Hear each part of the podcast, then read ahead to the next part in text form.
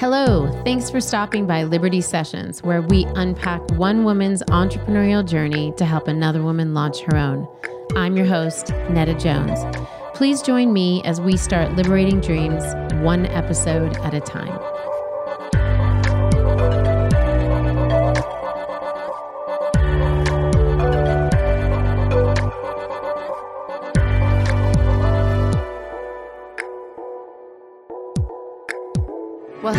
Liberty listeners. Welcome to another episode of Liberty Sessions.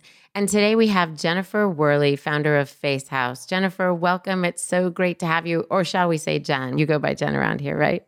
Jen's great. And thank you so much for having me. It's a pleasure. Absolutely. pleasure. I'm excited to kind of get into your story because it's unique in that I don't think we've ever told a story about three founders. So this is going to be a good one. And before we get into the founder sort of situation, tell us a little bit about what Face Haus is. Sure. So, uh, Face Haus is really the first ever open concept facial bar. We opened our first location in Studio City in 2013 and really have just been challenging the traditional day spa model ever since then. You know, the idea was to take away all the fluff, all the day spa elements that don't add to your actual facial, but that create a much higher overhead, which then trickles down to that high price tag for skincare. So, you know, we did away with things like the robe, the lounge, really even the walls, so that you could focus or we could focus our time and money into things that impact your actual skincare service. So, I think what's really different about Face Haus is our open concept, our accessibility, our affordability, and all of this with absolutely no compromise in our quality of services. You know, our products and services are on par with the highest priced uh, luxe spas at roughly a third the price. Wow. One thing actually that makes me really happy still to this day, six years later, is that our model includes historically underserved people. We're 30% men. We have many, many teens and and then those who couldn't or didn't want to pay the crazy high prices, you know, that were uh, what was available for for good facial skincare. What made you guys get into this? Because to look at the landscape of skincare and to say, hey, we're going to do this and we're going to do this differently would normally take somebody who's spent some time kind of steeped in that world. But if I remember correctly from the first time you and I chatted, that's not where the three of you came from. Like you came at this from no. a slightly different angle. Tell us about that. We're A typers, uh, serial entrepreneurs, gritty. And no, we at that time we were not skincare experts or licensed estheticians. So it was 2012, and my good friends and my founding partners, Karey Burke, Dawn Olmstead, and I hosted a facial themed birthday and realized how great everyone felt after the facials because none of us were getting regular facials. And then because of how expensive it was, we also realized it would not be happening again anytime soon. uh, yeah. We talked, yeah, and said truly. I think my first facial was at like 34. We just started talking about the huge gap in the skincare market. And, you know, there was nowhere to get affordable, great facials, both for busy working moms, uh, for our husbands, for our teens who'd never had facials. And believe me, they all needed them. Between the three of us, we have 14 kids. Oh so we see a lot of clogged pores on a daily basis. And because apparently we didn't have enough on our plates at that time, we started brainstorming. And, you know, this concept of house and facials for the people emerged in those really early conversations. And our focus was to reimagine the luxury elite spa model. Um, we wanted a unisex, high design, open concept, open minded house where everyone felt welcome and neither the physical space or the cost would be an intimidation. Uh, but like you said, we're you know we don't have a skincare background. We're business women. We're um, we have varied uh, professional experience between us, but we knew we needed exceptional experts, and we brought in the dermatology legend, Dr. Harold Lancer, as our consulting mm-hmm. physician. Mm-hmm. Uh, we hired our first team of fantastic expert estheticians. We call them Esties and launched our first house. That first location and first attempt is always interesting because it's sure. gritty and scrappy and not perfect. But, you know, like flash forward today, we have five locations in LA. We have a location in New York. We have one in Dallas and a second in Dallas starting construction now. Oh, that's exciting. Uh, we've quadrupled in size in the last 18 months, and we have an exciting pipeline of new locations, innovations for 2020 as well. That, that's so great. And I have to tell you, I went to the Studio City one. I sort of happened upon it. I was down there doing something else, and I walked by knowing that you and I were going to eventually be doing this podcast. And so I went in to take a look at things, ask a little bit about the service. And I was completely, even though I knew about it and you and I had talked about it to, to kind of some great detail, I was still very impressed and kind of even like overwhelmed in the best way. Like, this exists. How did I not know about this? And the, the that's menu, really nice to hear. No, I, am being especially really at our very first location. And you know, by the way, OG model. it was impeccable. that's good to hear too. It, and I, and I would have thought that you know I like you have had some kind of spa facial experiences, little overpriced, so I don't do it with regularity. But when I went in there, I thought, man, this would be so easy from an affordability price, you definitely have captured us or captivated us there. Like the pricing was really accessible. And I mm-hmm. have teenagers, and I thought, oh, this would be great for them.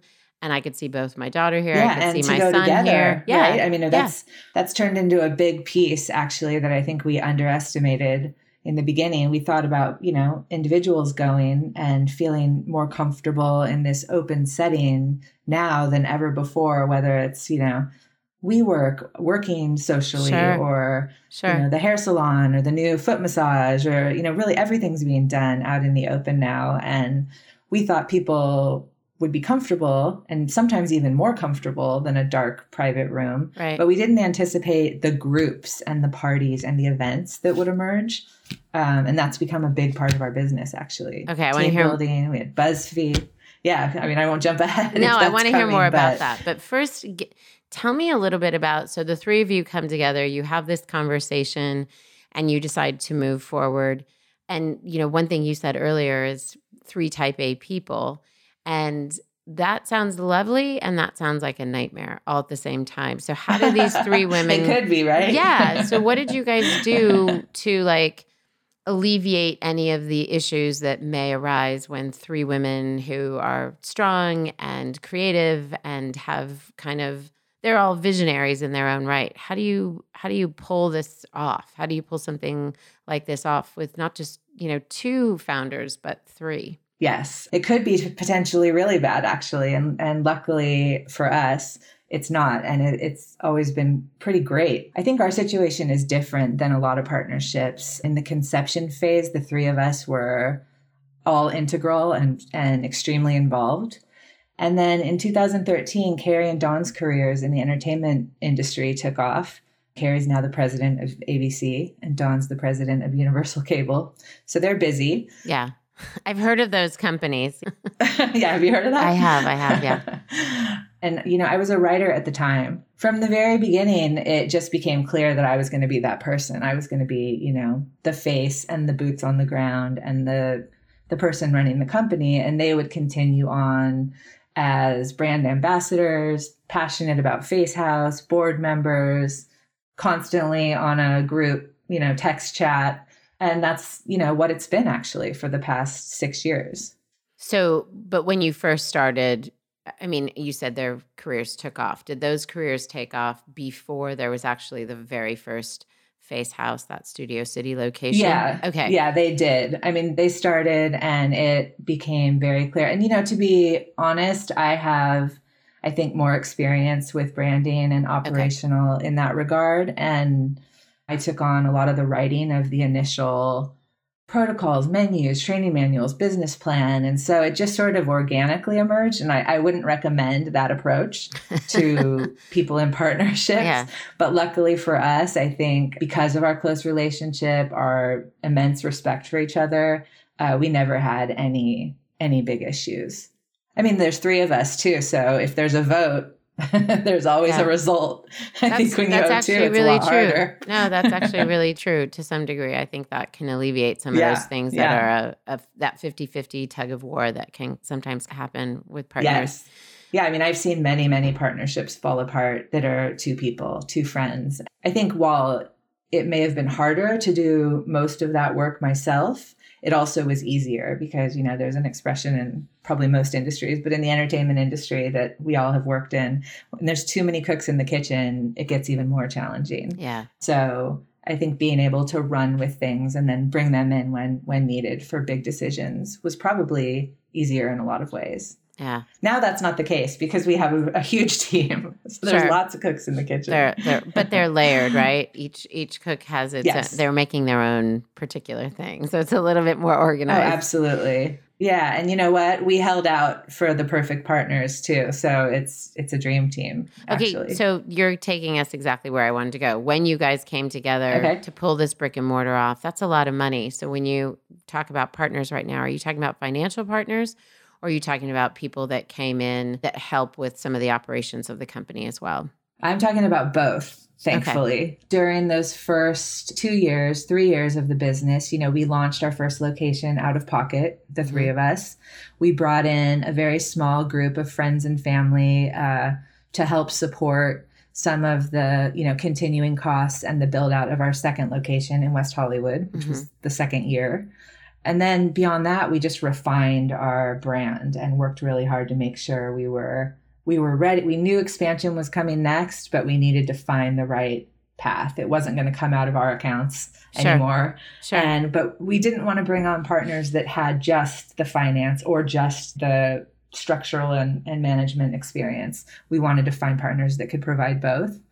You know, there was a big debate. We were new to this type of growth and people came to us with franchise models. People came, I mean, it was sort of like a series of bad dates where I could see Dawn Googling them across the table, Yeah. under the table, I should say, and, you know, finding questionable uh, elements to their histories.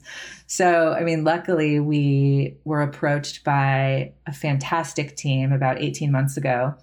And they come with, I mean, 30 years of industry experience. They grew uh, the brands Bliss and Carol's Daughter. I mean, both, which, I mean, fantastic, both female founded businesses that started in small brick and mortar passion projects and then grew with the support of this team into global brands. yeah. Um, so you know, our our current and new CEO was the president of Bliss and Carol's daughter, and because he's so revered and such a fantastic person, many of the people that have worked with him in the past came on board with us as well to build out our whole management team. That's amazing. Yeah, I'm so happy, so grateful. And so let me just back up a little bit because so if I have it all kind of straight, and again, I'm I'm asking these questions on behalf of the listener who's trying to do the math and say, okay, here's where I am in my process.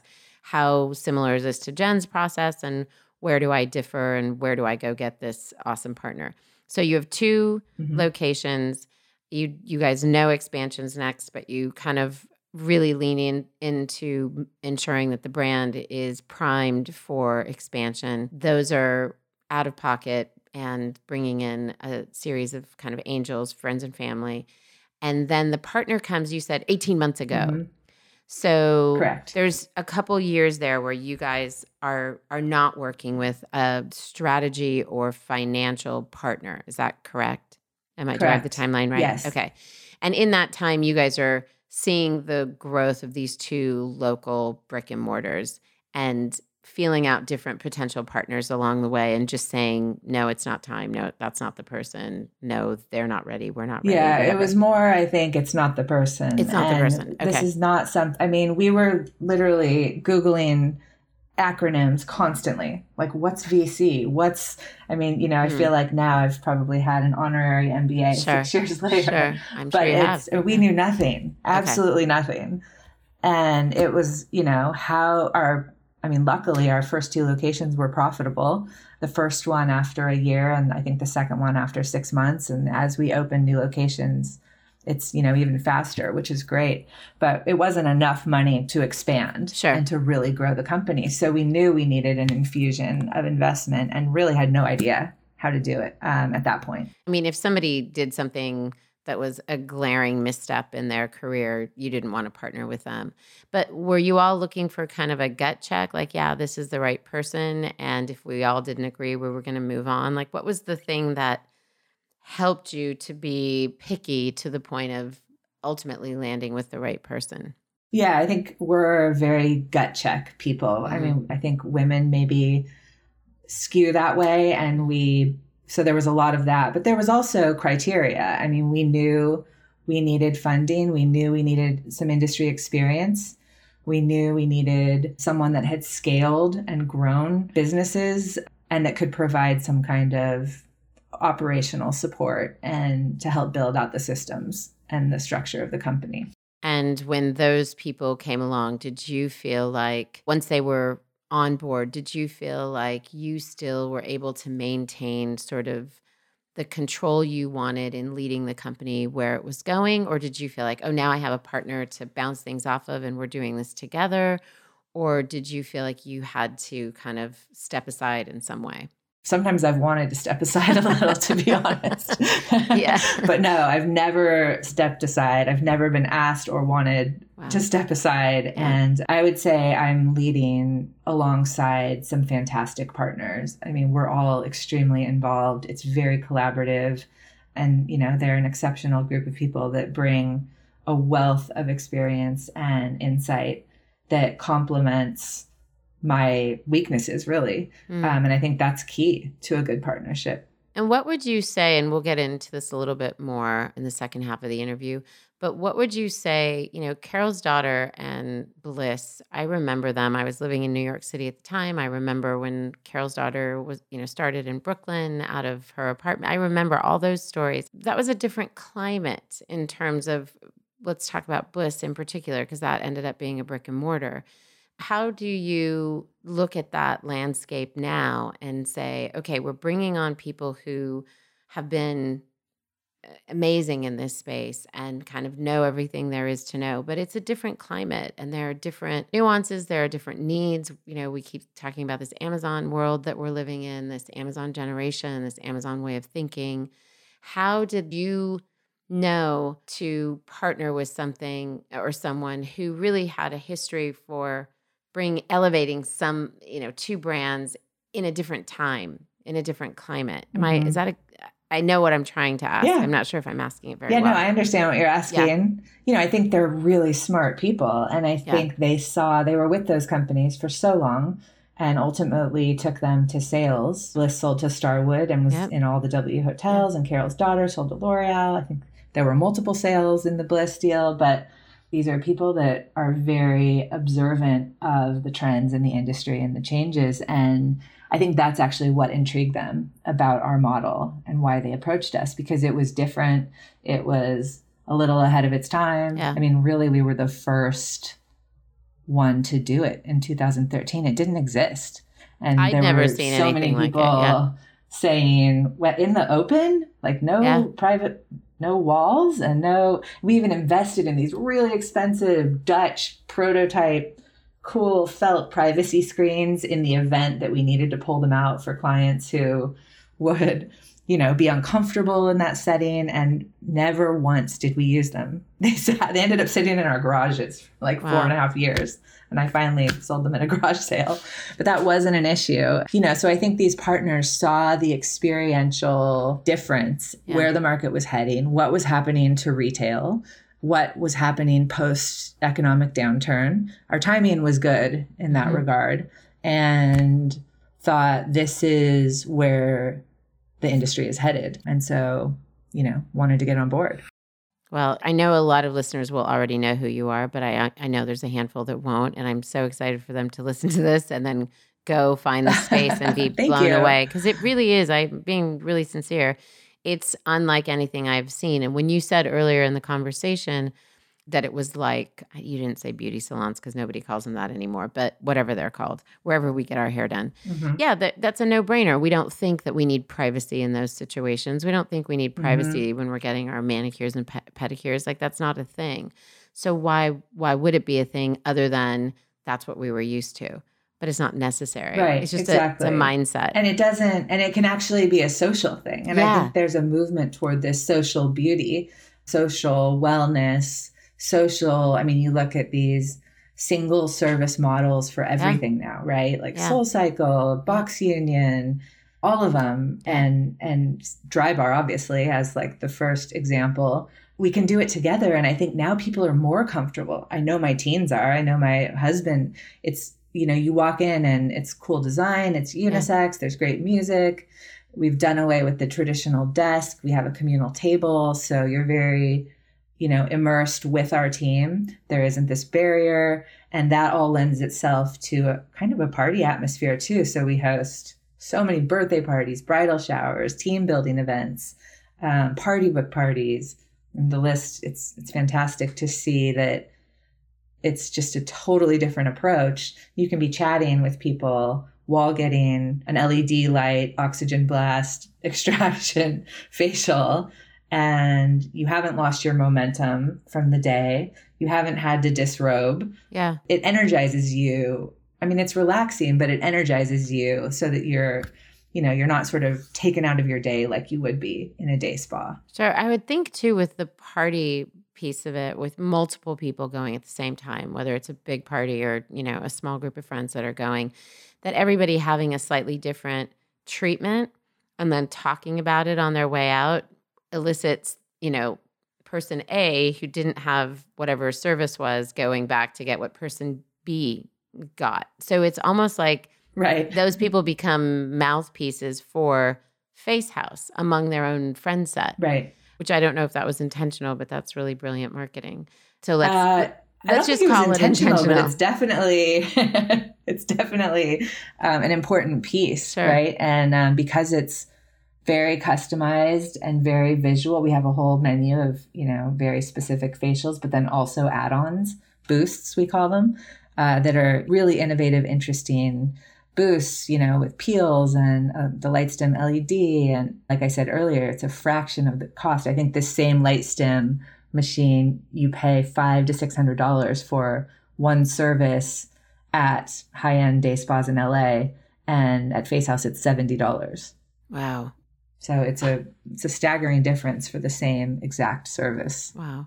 And you when you first started talking you it sounded like the party thing was a surprise to you guys. Or maybe correct me if I'm wrong, was that always a part of the model?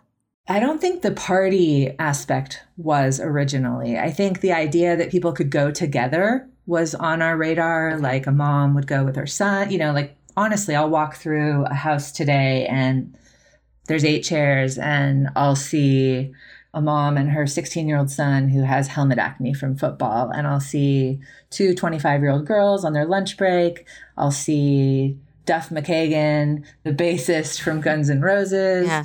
Uh, and then on the far right is an Orthodox rabbi with his daughter. Wow. and luckily, we have male estheticians on staff. He was able to get a facial, but it really, I mean, honestly, every time I go in, I'm amazed and thrilled to see who our client base is. So the party thing, I think, emerged organically, but the doing it together piece was, I think, was always, always part intended. of the plan. Sure.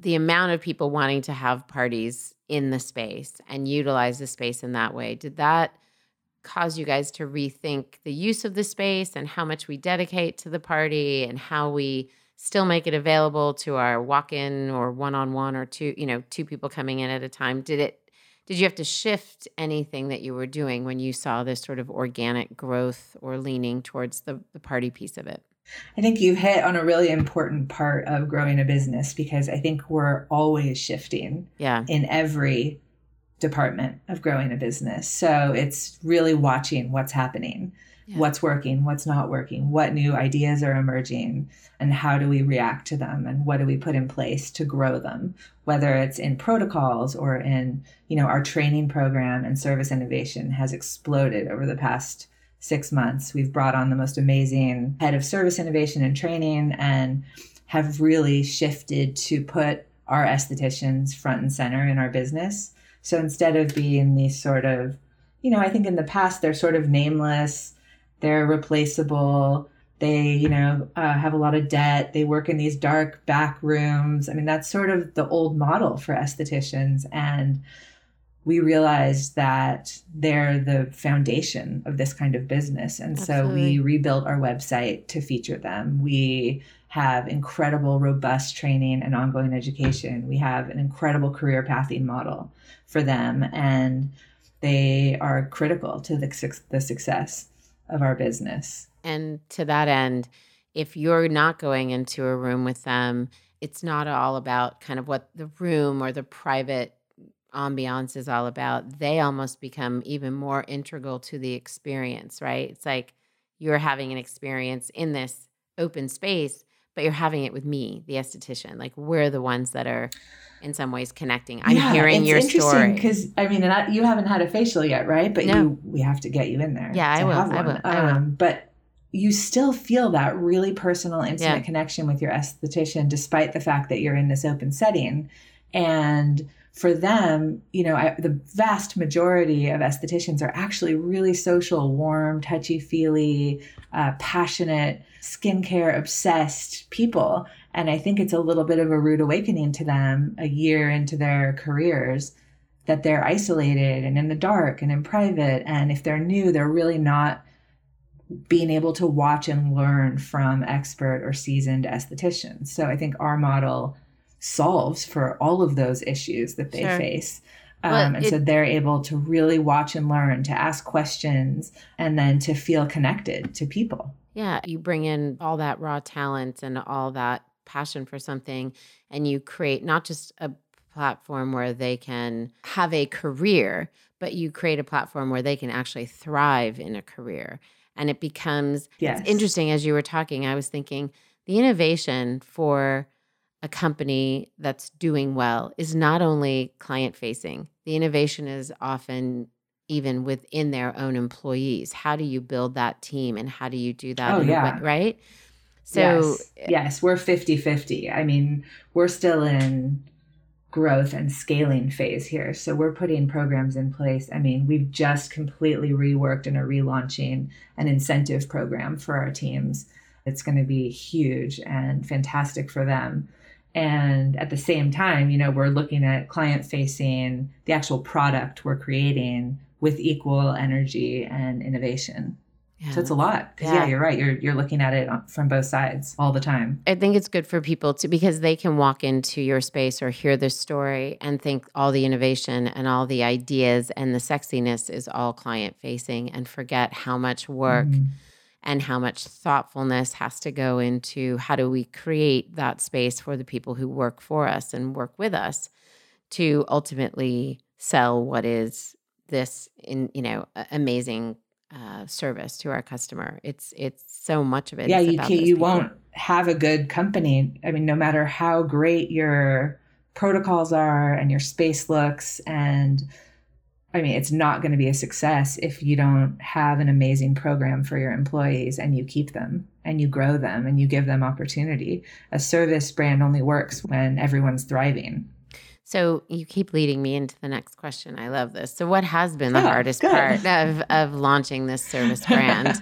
and it's probably there's there's more to come, but if you look back at the the last 6 years, what would you say has been harder than you probably anticipated because I, I, get a sense that you knew it was going to be hard that you you didn't ever think this was going to be easy.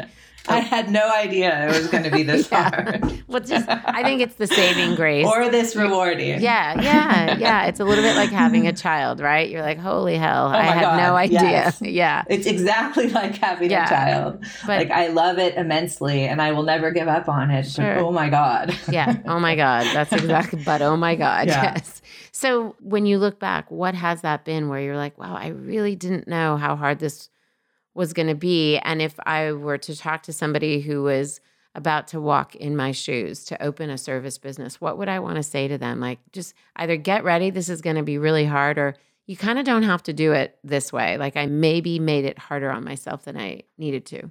Yeah. Well, I mean, this is a labor intent and people intensive model unlike an e-commerce business right mm-hmm. where you can earn money while you sleep mm-hmm. like we only earn money when we're open and when you run a brick and mortar business like this especially one that's in steep growth mode there are so many moving parts that require organization, foresight, ability to scale, and all of that without losing the core elements of the brand along the way.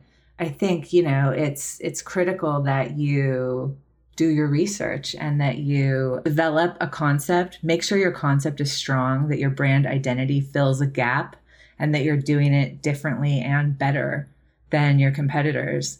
You know, I would say you have to learn from your mistakes mm-hmm. and not be not let your ego stop you from knowing your own weaknesses so that you are open to improvements.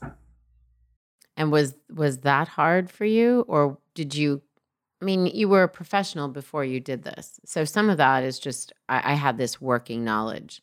What was it that was specifically hard to because you probably learned the ego thing in your prior professional career, right? Yeah, I am very. I mean, as a writer, I mean, I have had. I'm a bit of a serial student and entre- entrepreneur. I've had a lot of a, a very varied career path, and um, I think you know I learned humility along the way. I've had entrepreneurial ventures. I've designed, manufactured, and distributed my own products. I've been a working author and screenwriter and gotten harsh feedback and learned how to grow and you know all of those things i think taught me so much in terms of collaboration and really drawing upon the strengths of others you know and also helped in terms of brand development ID, identity design things like that. But i think the hardest part for me was just kind of fumbling in the dark. I like being good and knowing what i do and I'm not afraid of learning. I love, you know, I continually go back to school. My poor husband, I'm like always enrolling in something, but he's thankfully very supportive. But it's um it's hard to to have to learn something while you're doing it. Um, okay. I think for me that was the hardest part. That's good. That's good. And you probably, to some degree, we go into those thinking we have some expertise. Otherwise, we wouldn't be going into them. Or at, at the very least, it's a very, really strong idea. So, this constant learning, constant educating, constant willingness to find the gap and fill it, whether it's with your own, you know, within a learning curve of your own or outside of yourself. Yeah, I think you're right. It's either you are an absolute expert, and so, you know, creating a business around that expertise is a no brainer, or you have a really strong idea. And for us, it was a strong idea and no expertise. I mean, expertise in terms of production, right? Karey sure. and Dawn are both producers. You know, I'm a writer, I have branding experience. I mean, we had some of the fundamentals for building a business in place, but not a lot of expertise you know, in this sector specifically. But yeah. I think, you know, we weren't afraid to dive in and learn and bring in the experts that we needed. So I think it's that willingness and stamina and grit that allowed us to go for it. Well, and the genius behind you guys not coming from that space is that you were able to view it in a different way, that you had a, a fresh set of mm-hmm. eyes on it. And you sometimes, when people come from a particular industry, they can get stuck in the well that's not how it's done or you really can't you know there's a little bit of i know too much and so i'm not i, I don't know how to color outside of the lines because i've right, been steeped right. into that's been an interesting part actually yeah, along yeah. the way because you're right we see it from the perspective of what we would want yeah to exist and whether you know sometimes you know we're hiring you know we have we've gone from 13 employees to i don't know 140 i think right now wow. and you interview people who are veterans and sometimes you're right their mindset is so ingrained in that traditional model that it's a struggle for them to adopt a totally different approach and you know same thing with our partners although you know i think they're they're excited about turning left when everyone else is going straight. And that's our constant mode. Like we never are, are, comfortable. We never let ourselves be comfortable with the status quo. I mean, part of, you know, that was the, well, why is there a desk? Well, why is there? It's constantly yeah. asking um, those questions. Yeah. Not taking it. anything for granted. Yeah. I love that. Okay. So something in your in who you are in your dna just makes you i mean i can just hear it this has nothing to do with the experience you brought into this this is just a part of who you are but i have to ask you've said a couple times you were writing before So you were in the industry along with these other two women, and by industry I should be clear because not everybody listening is in LA. But you were part of the kind of Hollywood movie, eh, maybe TV scene for a while. Is that right? That's right. That was a period of time. You know, my whole life, I think I wanted to be a writer. And I definitely, like you said, was born with an entrepreneurial spirit. I think I got it from my dad, who always has a great idea.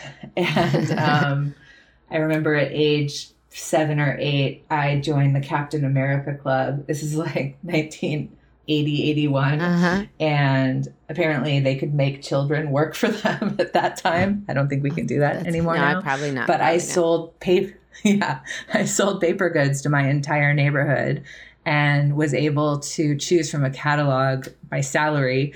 Uh, and the the items I chose were a pop tent and a wallet a Velcro wallet. Oh so gosh. I moved into my backyard for a, a solid 72 hours in wow. my tent because That's I just fantastic. I couldn't wait to to get on with my life.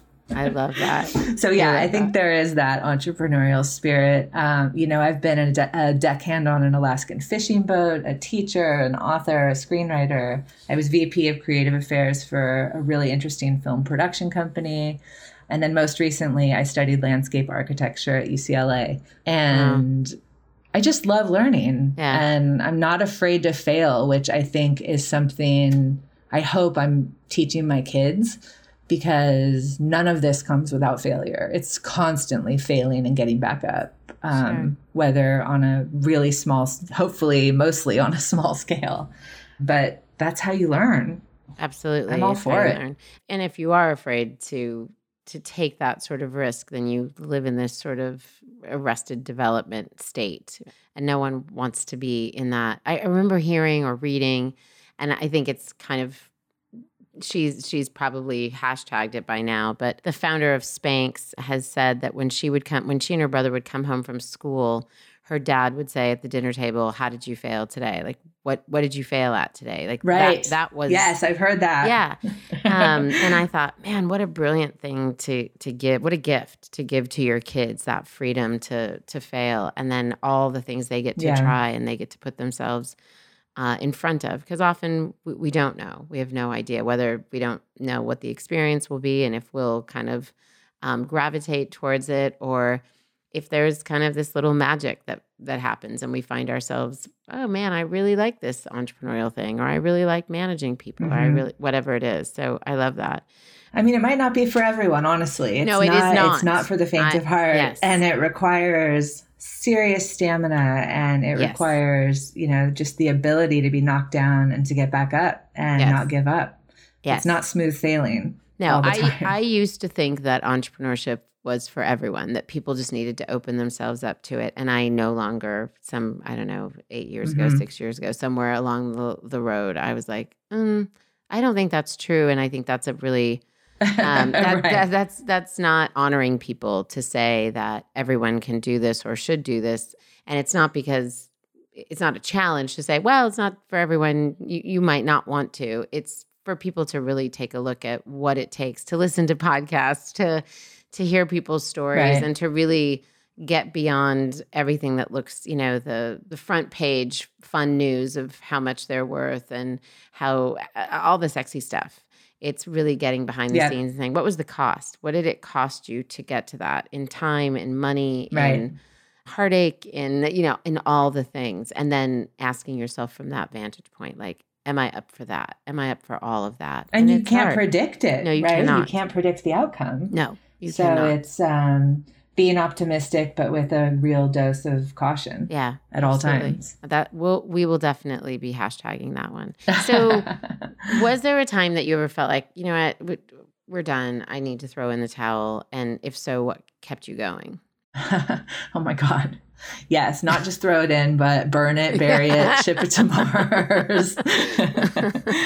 I mean, every time you're faced with greater risk and have to be the person to say, okay, yes, let's do it, knowing that you're taking that risk. Or when issues arise that just feel stressful and exhausting, it's those moments I want to go live on a beach with no possessions somewhere. But I think the other bigger part of me, and luckily it is the bigger part, just keeps me pushing, improving, learning, wading through the challenges, aiming for a good result, and staying optimistic. And, you know, you have to watch the indicators too. I mean, if there's promise and there's growth and there's revenue and there's good press and you're seeing an upward trajectory all those you have to pay attention to those indicators and and you know at some point it probably is wiser to throw in the towel if it's not going well but for us there's always been positive motion and momentum well, and let's just keep hoping for more of that because um, I think what you guys are building is Thank great. you. Me too. And a great opportunity for more and more people to, from a customer base, to experience what your offering is and great skincare, like the result of that. So mm-hmm. kudos mm-hmm. to you guys. It's it's great. I want to take us a little bit into kind of picking your brain for those people who are listening and really curious about the brick and mortar space. I think that's one of the things I hear people asking me about constantly. Like, yes, we know we need to be engaging and, you know, creating experiential sort of things for people to draw people in because it is so daunting. What is the thing that you think they're really having to overcome in, in the brick and mortar space? Because people, you know, they don't want to just live in their houses all the time. They do want to go somewhere, but we just have to get yes. them there. So, what would you say is kind of, let me give you this one little nugget of advice that you need to overcome or that you need to deal with as you before you consider this? We were lucky um, and sort of unintentionally happened upon the perfect time to launch a service business. It was right, like I said, after the economic downturn. Retail was suffering, Amazon exploding and landlords and you know commercial enterprises were were and still are all looking for experiential brands. Mm-hmm. So I mean I'm sure people have noticed even those classically retail only uh, businesses are now launching experiential components. Yeah. So for us, that was great. And I think that's a key to a successful brick and mortar storefront right now. You know, in the beginning, we dealt with millions of startup questions and obstacles and and that come with that but and now we're dealing with how do you grow and market and do outreach as a national brand that's still very focused and on local neighborhoods and cultures. So it's this dichotomy right of speaking to everyone but speaking specifically to the neighborhood of our location. So i think you know my advice would be to incorporate or to at least think about the experiential component of your brand and um, figure out a way to do something differently and better than it's been done in the past or yeah. by others. Yeah. and bring in the right partners. Yes, all, all, all, good, all good advice. Um, and the other thing yeah. I think that you touched on a lot that I think it was really great advice is just the the people component. So I want to ask a little bit more about that, like building this great team, having that be such a big part of the brand experience of growing the company, scaling what you've got. How do you know when somebody's like a good team player, whether they're kind of in an administrative role um, or one of the estheticians? Like, how do you know what is it that you're really looking for that says we want to invite them into the Face Haus team? Yeah, this is so critical. This is such an important piece of a service business. And, you know, we're heavily, heavily invested and focused on our company culture. And that revolves around inclusivity, respect for every unique face that comes through our door, both on our team and our clients. And I mean, really, we've built our business with our estheticians being the focal point of our company. I think a good fit is critical for every role, not just our esties. And we're dedicated to finding people who embrace that mission, who are mm. positive and passionate about skincare and about people feeling great about who they are. And it's, you know, that gut check again. I mean, yeah. I remember in the very earliest days, I did all the interviews for the first few years and hired everyone. And a woman drove from Arizona. This is to Studio City. She had never really left her small town in Arizona, and she drove, I think, six or seven hours to the interview. Oh, wow. um, and had just finished aesthetics school in Arizona and was working, had been at her first job for about a year or, or so, and was so ambitious and so motivated. And you could just see it and hear it in everything she said. And obviously, we hired her. She Yeah. moved out of her, her town in Arizona and is still with us today, six years later, and has grown immensely.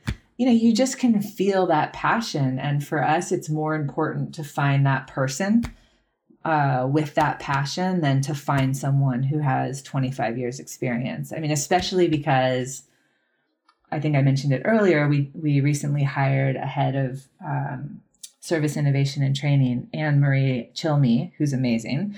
She has 30 years of incredible hands-on industry experience.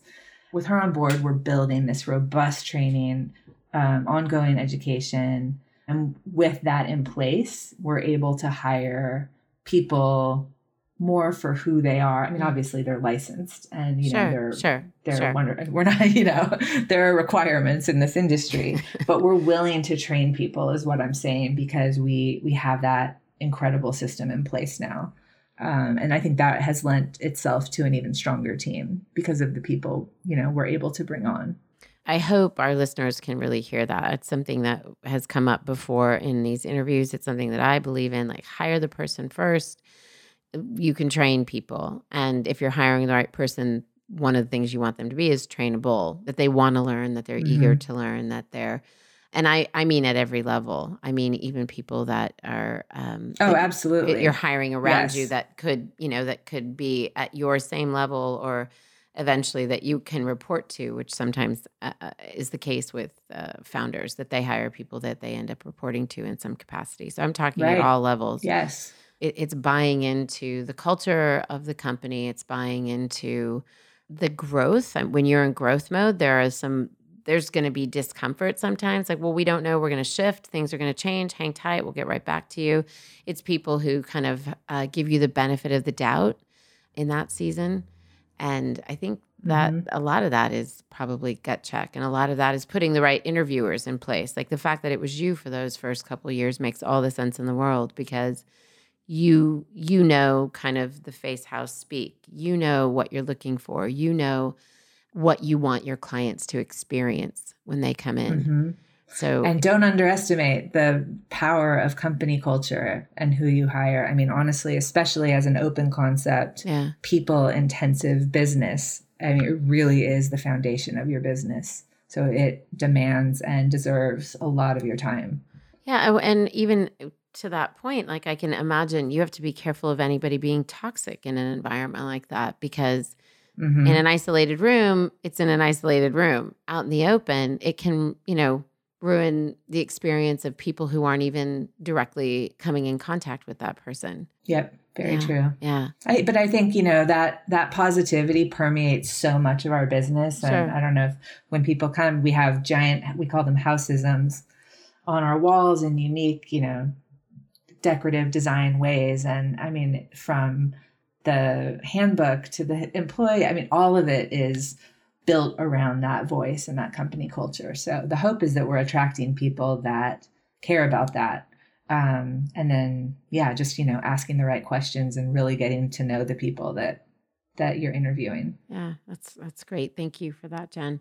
Um, so Uh, one of the things that we love asking people who, like you, are often type A and often kind of getting lots of things done in their day is just their life hacks. Like, what are the things? That, and you're a mom. You mentioned that. I mean, there's a lot going on in your life. What are some of the things that you do, whether they're apps or just very practical things that you do to kind of make sure that you are not i'm not going to go into the work life balance because i'm not sure that we totally buy into that around here but that there is um, a more holistic way of being. And you know what do you do to make sure that you are living your best life both at work and uh, in your personal life? Yeah it's a tricky balance always a struggle to find that balance. Um, i think number one is coffee yeah 100% check got it yeah number two is probably icloud Yeah. Yeah. i don't think i could do it without icloud um, you know i have a handful of great apps Wunderlist is an awesome app that i use all the time because it's a it's an it's a list building Oh. app that you can collaborate on with Okay. other people. So I have it broken down into categories and then I invite everybody that needs to be part of each list. I have recently ta- started using the productivity planner and while I don't know if you've heard of it, but oh it's, yeah, it's I have pretty it. great. Yeah, yeah. I gave to their first Kickstarter. That's how I found them, which is Oh, you hilarious. did? Yeah. Oh my yeah, God, that's yeah, great. Yeah. So I have it, and as soon as I feel like I have to do something, I usually don't want to. Yeah. But I I, know that. I, I actually have been pretty dedicated to it. And the thing I find most helpful about that is to stop and think about what's the priority for the week hmm because it's really easy to get overwhelmed by the lists. I mean, I have so many lists of things that need to be done, and sometimes I'll dive in in the wrong order Sure. and end up not tackling the thing that really is the priority for that day or that week. And I think the productivity planner has been really good at identifying what that is and then doing it first. What else? Uh, long walks with my dog. I think for me, tuning out, feeling stressed, overwhelmed, design fit, or you know, fatigue from decision making. Um, because apparently that's a thing, decision fatigue. And I guess that's why Steve Jobs wore the same thing every day or something along those lines. are you being serious Because right now? was- is that a joke or is Yeah, that for real? serious. Oh wow. no, no, no, I'm not joking. It's a thing. De- decision fatigue that you only have so many decisions you can actually make in a day. And so by eliminating other decisions, you open up space to make more, you know, business minded decisions or creative decisions or whatever you want those decisions to be. But I, so for me, it's, yeah, kind of pushing all of that unnecessary to the side and clearing my head is great. So um, Yeah. I live in the mountains above LA, so I'm able to go on really beautiful walks with my dog, and that is a great reset for me. Yeah. I I I hope those are those are that's enough hack and uh, apps for you.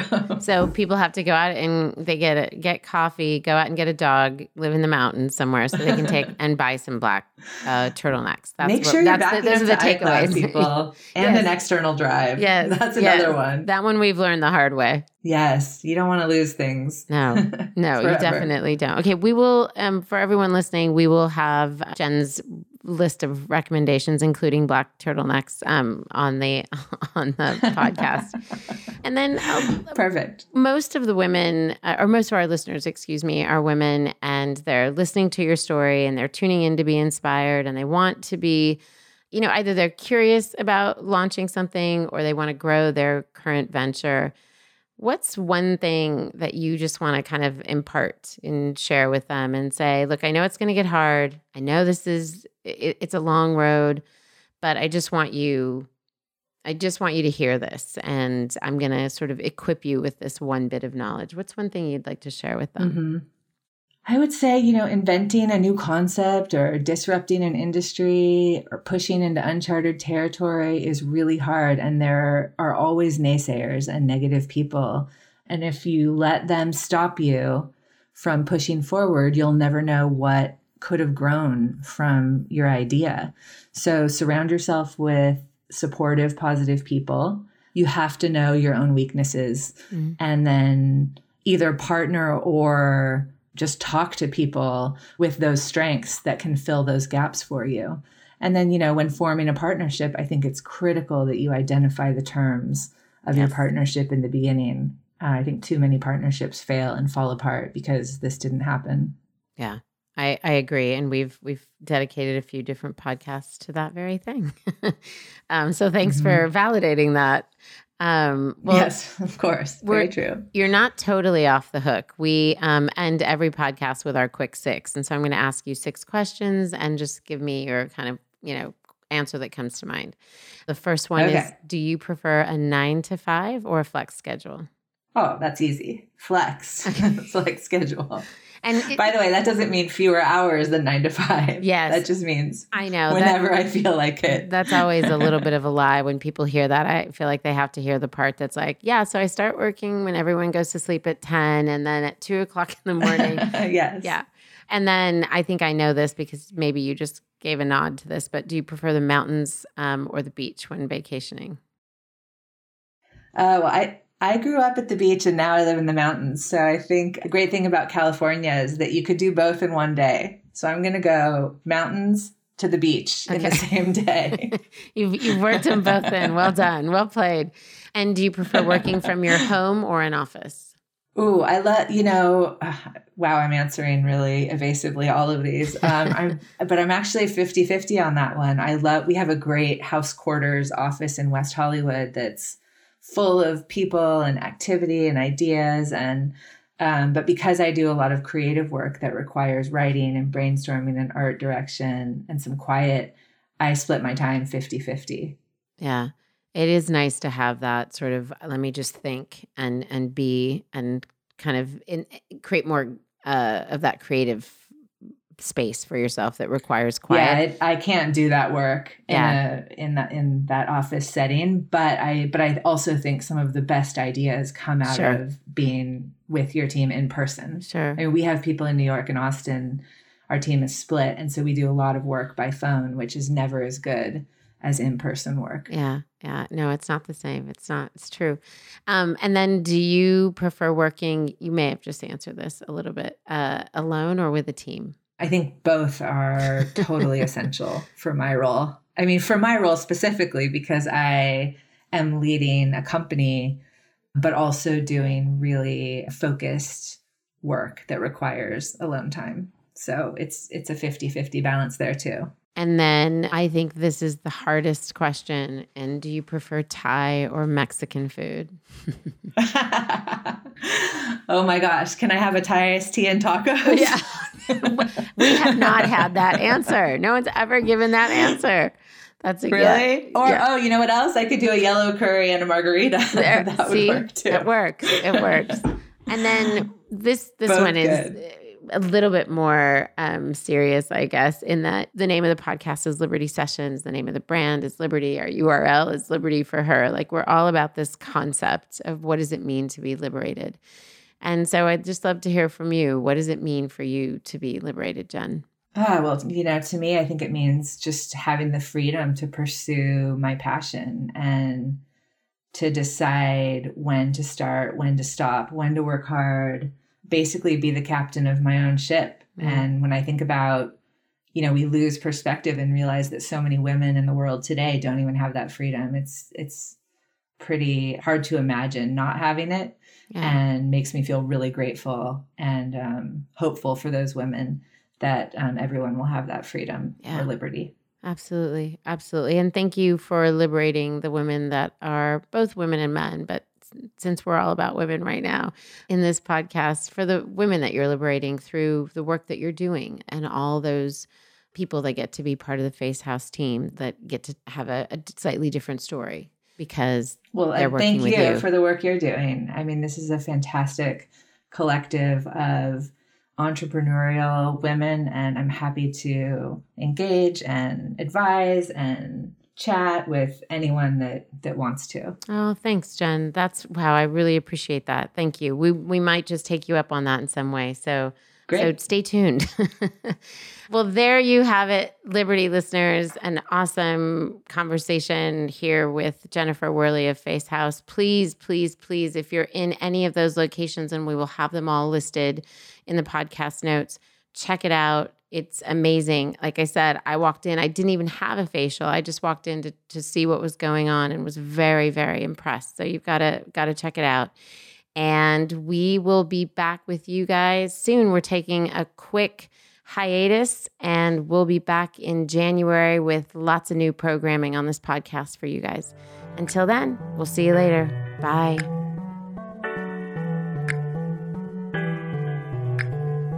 Liberty Sessions is broadcast on all platforms Apple Podcast, SoundCloud, Google Play, and Stitcher. If you like what you've heard, please subscribe, rate, and review Liberty Sessions on Apple Podcast. It helps us to know if these episodes are inspiring and equipping you to launch and grow your own ventures. You can also find us every day on Instagram, Twitter, and Facebook at Liberty for Her. And please leave a comment using the hashtag Liberty Sessions. We want to hear your thoughts, suggestions, and brilliant ideas.